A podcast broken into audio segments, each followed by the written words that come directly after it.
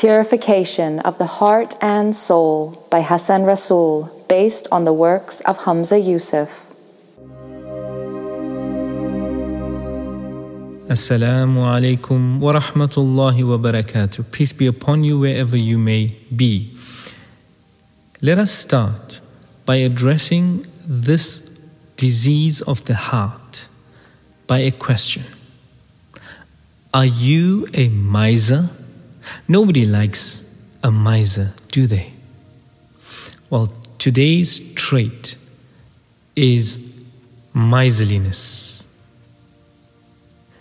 Now then, the refusal to give what is obliged according to the sacred law or to virtuous merit is the essence of miserliness,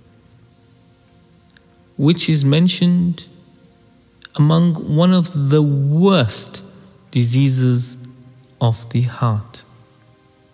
As for the obligations of sacred law, they are such things as, as you know, zakat, supporting one's dependents, the rights due to others, and relieving the distressed.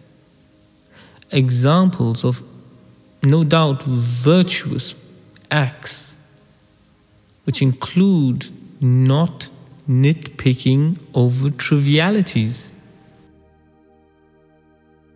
When hosting guests or concerning something in which such behavior is inappropriate, such as like purchasing a burial shroud.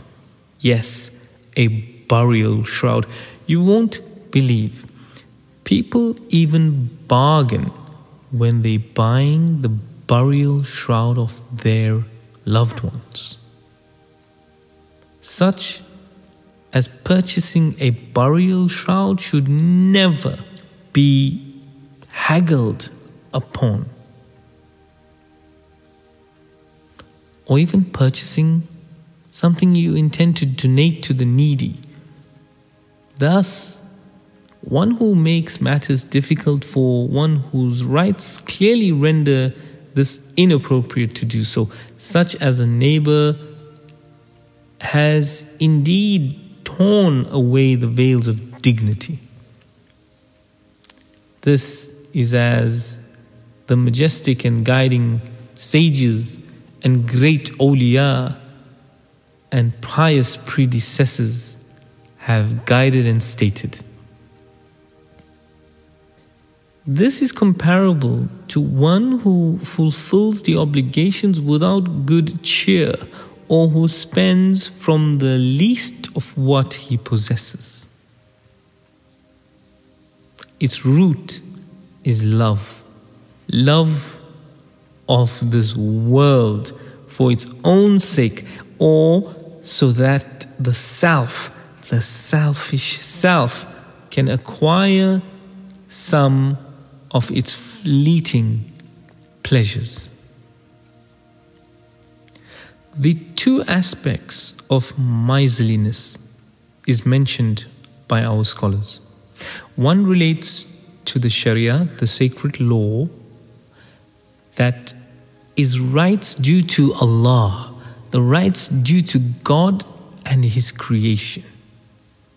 And the other pertains to muru'ah, which is the important Arabic concept that connotes manliness and valor. You see, in pre Islamic Arab culture, valor was a defining concept. It is similar to Western ideals of chivalry and virtue. The Latin word vir means man. Similarly, the Arabic root for virtue, muru'ah, is a cognate of the word for man, though scholars state that it refers both to manliness and humanity. Regarding the first aspect, the sacred law obliges the payment of zakat, as we know, charity distributed to the needy, right? Miserliness is the form of not giving zakat is explicitly forbidden. So dig deep into your pockets if you are a miser, because remember, if you do not give your zakat, a pillar of Islam, it is haram, it is forbidden. The same is true with the one's obligation to support his wife and children. Even if the couple suffers a divorce, the man must still pay child support. When it comes to the obligations of sacred law, miserliness is the most virulent form, meaning extremely harmful to your own self. In terms of valor, now, our scholars go on in some detail. One should never create difficulty over paltry matters, over trivial matters.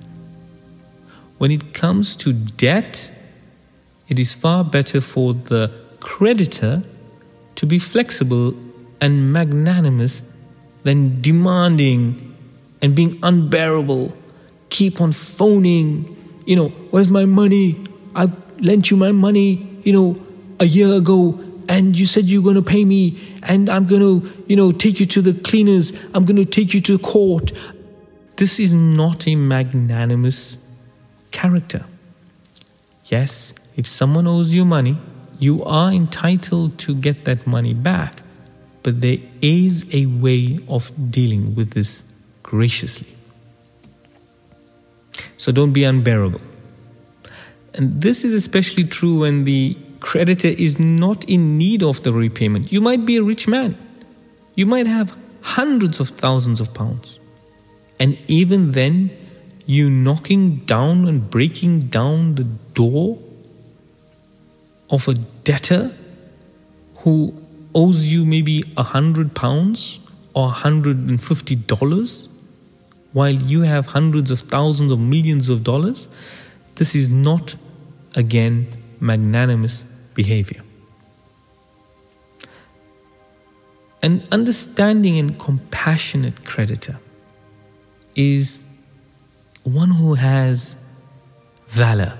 This is what we are talking about having this quality of magnanimity, you know, is not an obligation in sacred law because the creditor has the right, as we said, to what is owed to him. But if he is someone who has no feeling or no concern over the debtor, the one that owes him the money, and insists on his payment, this is considered reprehensible. An Islamic ethic for the wealthy is that they exude magnanimity, generosity, and a demeanor of lenience. A prophetic saying recounts that the wealthy individual should instruct his servants when collecting money on his behalf if the debtors do not have the means of paying back, tell them their debts are absolved. How beautiful is that? When this man dies, according to the saying of the Prophet, the hadith, God Almighty, Allah subhanahu wa ta'ala, says to his angels, This man was forgiven of people's transgressions against him, and I'm more worthy of forgiving transgressions, therefore I forgive him. When hosting guests is an interesting concept. When you host a group of guests, one should not be pernickety. What that means is, for example, if a guest spills something on your carpet, the host should not display sudden anger, or worst yet, scold or shout at the guest. It may be an expensive carpet or a very beautiful Italian sofa. But still, you have to restrain your anger towards your esteemed guest. It is far better to show valor and be humane in making one's guest feel no consternation at all. Make them feel at ease. Oh, that's not a problem. We will wash that out. Oh, it's an old sofa anyway. Don't you worry. Always make them feel at ease. Our scholars also explain that when one buys a funeral shroud, there should be no haggling, as mentioned before, over the cost. For a funeral shroud, the coffin, should remind one of death and a worldly matter haggling over prices should not be involved in this obtainment. One should also not haggle over prices when buying livestock, animals, cows, sheep, in order to give meat to the needy. The same principle applies when purchasing any goods, especially when they are goods intended for charity a person who doles out of difficulty without cause strips away the veils of dignity. This is what the wise guides, our sages and scholars have said. It is equally regrettable when one discharges an obligation or fulfills a trust without good cheer. When paying charity, for example, one should smile and be humble, allowing the hand of the indigent to be above the giver's hand. Don't make them feel inferior to you. It is an absolute privilege to be in a position to offer charity and an honor for you and your family to fulfill this divine obligation. Give graciously, but at the same time, give with humility. It is absolutely frowned upon, disliked to give away charity of what is shoddy and inferior, like you know, old goods torn clothes. No. If you want to give something, give something of quality.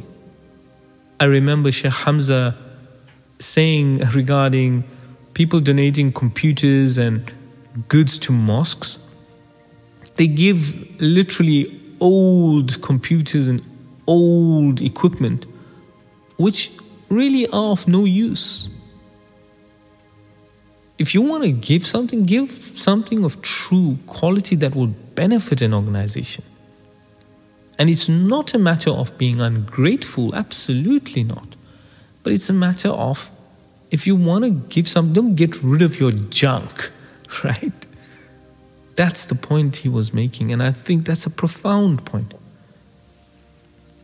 And a great lesson for us all to give what of what we love Feel the pinch. Love for your brother what you love for yourself, right? So the Muslim tradition is to give away from what one loves. Allah will bless you. God blesses this charity and extend its goodness. Absolutely, you will see it in your life. If you trust and give with that generous flowing stream of a hand, you will be rewarded tenfold.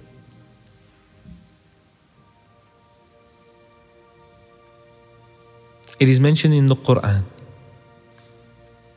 O you who believe, Spend from the good things that you have earned and from what we what we brought out for you from the earth. And do not seek what is inferior in order to spend from it, though you yourselves would not take it unless your eyes were closed to it. And know that God is ever rich and worthy of praise. And in another verse, you will not attain to righteousness until you spend of what you love. You see, generosity is one of the highest virtues of Islam and one of the manifest qualities of the beloved Prophet Muhammad, peace be upon him, sallallahu alaihi wasallam. He was known as the most generous of people. The word for generosity used here is derived from the Arabic word karam, which also means nobility. In fact, one of the most excellent names of God, one of the names of Allah is Al Kareem, the generous. It is better to go beyond the minimum of what the sacred law demands when giving charity. This generosity is an expression of gratitude to God, who is the ultimate provider of all wealth and provision anyway. The etiology of miserliness is love of the fleeting, our attachment to the world, materialistic aspects of this fleeting world. The miser ardently clings, hoards this world and the wealth within it. The word for cling, cling in Arabic is masak, which is derived from another Arabic word that means. Are you ready for this? This is really interesting. So let's just recap. The word for cling in Arabic is masak cling, to hold on to, to hoard, to keep. The word for cling is masak, which is derived from another Arabic word that means constipation. Miserly people are those who are unable to let go of something that is otherwise poisonous to them. The Prophet peace be upon him, sallallahu alaihi wasallam, said, Allah, God Almighty, has made what is excreted from the son of Adam a metaphor for the world, this dunya. When one is hungry, one seeks out food, eats, and is pleased. However, when it leaves this body of ours, it is the most odious of things. Giving zakat is letting go of the portion of one's wealth to purify all of one's other assets and ultimately one's soul. it is possible that one's earnings may have some impurity in it. You don't know where and how that money has come to you sometimes. It may have come from a doubtful source. So, by giving your zakat, which is an obligation, one purifies one's provisions from whatever unknown impurities that may have entered. Imam Ali radiallahu anh, he said, the worst person is the miser. In this world, he is deprived of his own wealth, and in the hereafter, he is punished. The ultimate casualty of miserliness is the miser himself. You see, many wealthy people in our society live impoverished lives. They may be wealthy, but really they are poor.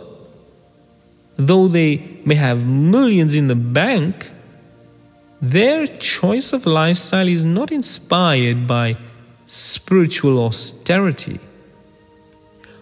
On the contrary, it causes them great discomfort to spend their money, even on themselves and their families, let alone on others.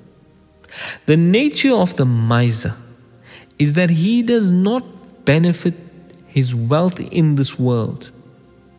And in the hereafter, he is bankrupt and debased, humiliated for refusing to give to the needy. In doing so, he refuses to purify his wealth and prevents it from being a cause of light and relief in the hereafter.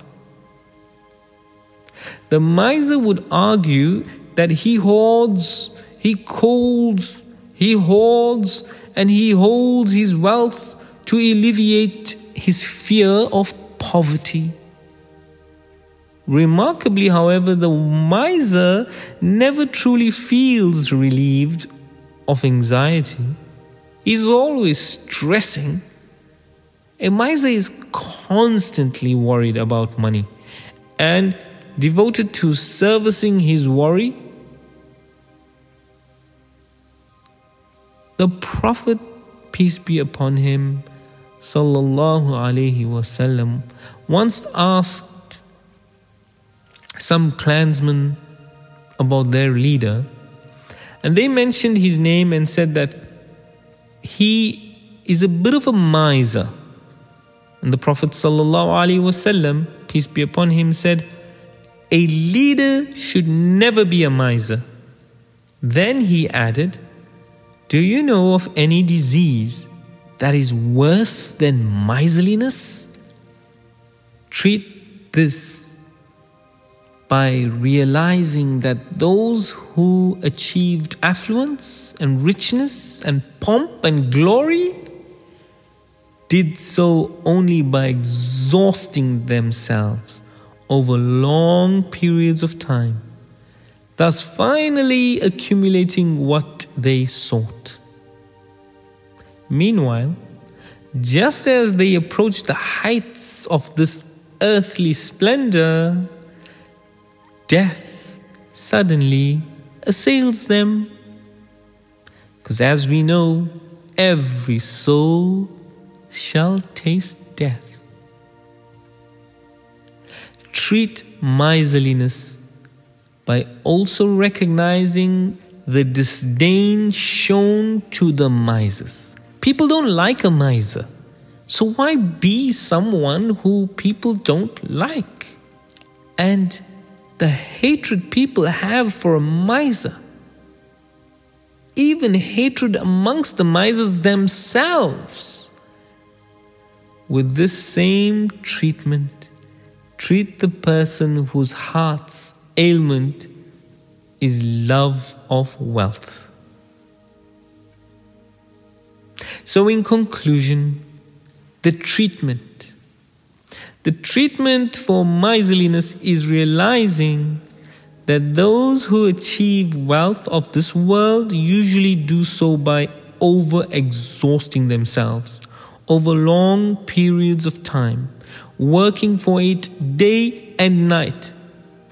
Meanwhile, life passes on and time runs out. The culture of wanting more, that greed, and that selfish capitalistic mentality, simply for the sake of more and more and more, how can they occupy a person for their entire lifetime? How tragic. But in the end, life is over. It terminates for the beggar and the king just the same way, whether one is old or young, rich or poor, happy or sad. Our scholars and great sages have advised us to reflect long and hard on the fact that just as people climb the heights of success and affluence and start to achieve what they have worn themselves out for, death grabs them without any invitation. When death takes us and moves us on, our wealth stays behind. Those fancy apartments, those beautiful garments, and steeds and automobiles are all left behind for others to wrangle over and spend. One must also realize the level of disdain shown to the misers. People don't like misers, so don't be one. Be generous amongst your own family.